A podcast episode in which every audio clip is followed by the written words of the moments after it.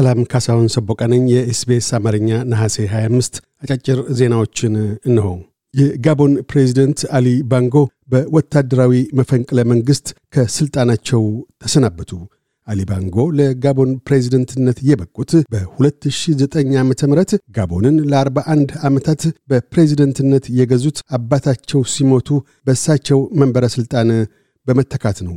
መፈንቅለ መንግሥቱን ያከናወኑት የጦር ኃይል አባላት አሊ ባንጎን በቁጥጥራቸው ስር አድርገው ያሉ መሆኑንና ከወንዶች ልጆቻቸውም ውስጥ በአንደኛው ላይ በሀገር ክህደት ክስ የመሠረቱ መሆኑን አስታውቀዋል።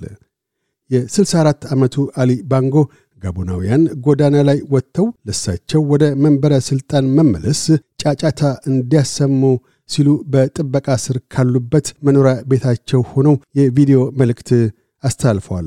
ሆኖም ጎዳና ላይ የወጡ ጋቦናውያን ሰልፈኞች መፈንቅለ መንግሥቱን በመደገፍ ጦር ኃይላችን ለፍትሕ ለመቆም በመወሰኑ ክብርና ደስታ ይሰማናል። እግዚአብሔር የጋቦናውያንን ጸሎት ሰምቶ ምላሹን ሰጥቷል በማለት ሲናገሩ ተደምጠዋል። መፈንቅለ መንግሥቱን የፈጸሙት የጦር ኃይልና ጸጥታ አባላት ከትናንት ነሐሴ 24 ቀን አንስተው የምርጫ ውጤቶች የተሰረዙ፣ ድንበሮች የተዘጉና የሪፐብሊኩ ተቋማትም ላልተወሰነ ጊዜያት የታገዱ መሆናቸውን አስታውቀዋል። የአውስትሬልያ ነባር ዜጎች ድምፅ ለፓርላማ ሕዝበ ውሳኔ ለኦክቶበር 14 ምርጫ ቀን መወሰንን ተከትሎ ደጋፊና ተቃዋሚዎች በዛሬ ዕለት ሐሙስ ነሐሴ 25 የምርጫ ዘመቻዎቻቸውን በጎዳናዎች ላይ ማካሄድ ጀምረዋል። ጠቅላይ ሚኒስትር አንቶኒ አልቤኒዚ ለሕዝበ ውሳኔ የሚቀርበው ረቂቅ በሁሉም የፖለቲካ ፓርቲ ፖለቲከኞች፣ የሃይማኖት ቡድናት፣ የስፖርት አካላት፣ የሠራተኛ ማኅበራትና የንግድ ተቋማት ዘንድ ድጋፎች የተቸሩት መሆኑን ገልጠዋል። በሌላም በኩል ድምፅ ለፓርላማን የሚቃወሙት የተቃዋሚ ቡድን መሪ ፒተር ዳትን በበኩላቸው ሕዝበ ውሳኔው ዝርዝር ጉዳዮችን ያብራራ አይደለም፣ አውስትራሊያውያን ድምፃቸውን የሚሰጡት ስለምን እንደሆነ ለይተው አያውቁም ብለዋል። የተባበሩት መንግሥታት ሰብአዊ ኮሚሽን ነሐሴ 23 ባወጣው መግለጫ በአማራ ክልል በፌዴራል መንግሥቱና በአካባቢው ፋኖ ሚሊሻ መካከል ተቀስቅሰው ባሉ ወታደራዊ ግጭቶች ሳቢያ የደረሱ የሕይወት ጥፋቶች እንዳሳሰቡት አመልክቷል።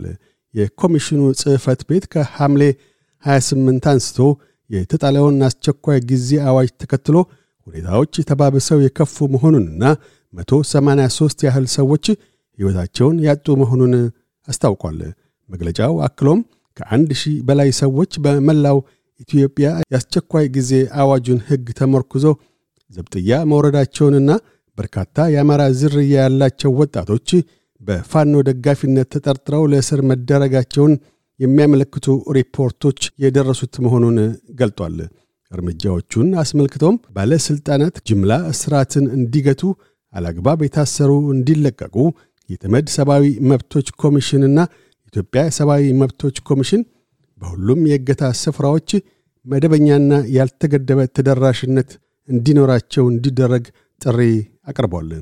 የተመድ ሰብአዊ መብቶች ኮሚሽን አያይዞም በፌዴራል ኃይሎች ጫና የፋኖ ሚሊሻ ወደ ገጠራማ ስፍራዎች ማምራት ጋር ተከትሎ ሁሉም ወገኖች ከግድያዎችና ሌሎች የአመፅ ድርጊቶች እንዲቆጠቡ አሳስቦ ቅሬታዎች በንግግርና ፖለቲካዊ ሂደቶች እንዲፈቱም አመላክቷል።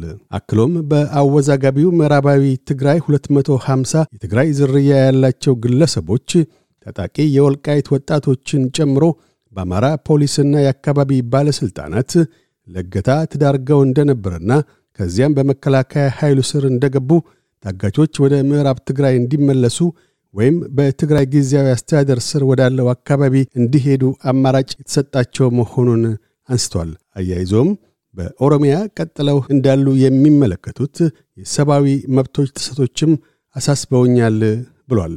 መግለጫው በማጠቃለያው ሁሉም በተለያዩ ክልሎች የሚደርሱ የሰብአዊ መብቶች ጥሰቶች በፍጥነት ገለልተኛና ውጤታማ ምርመራ እንዲካሄድባቸውና ተጠያቂዎቹም ኃላፊነቱን እንዲወስዱ እንዲደረግ አሳስበዋል። ፖድካስቶችን ለማድመጥ SBS Amharic ን ይከተሉ ወይም ኤስቤስ ዶት ኮም ዶት ኤዩ አማሐሪክ ድረገጽን ይጎብኙ።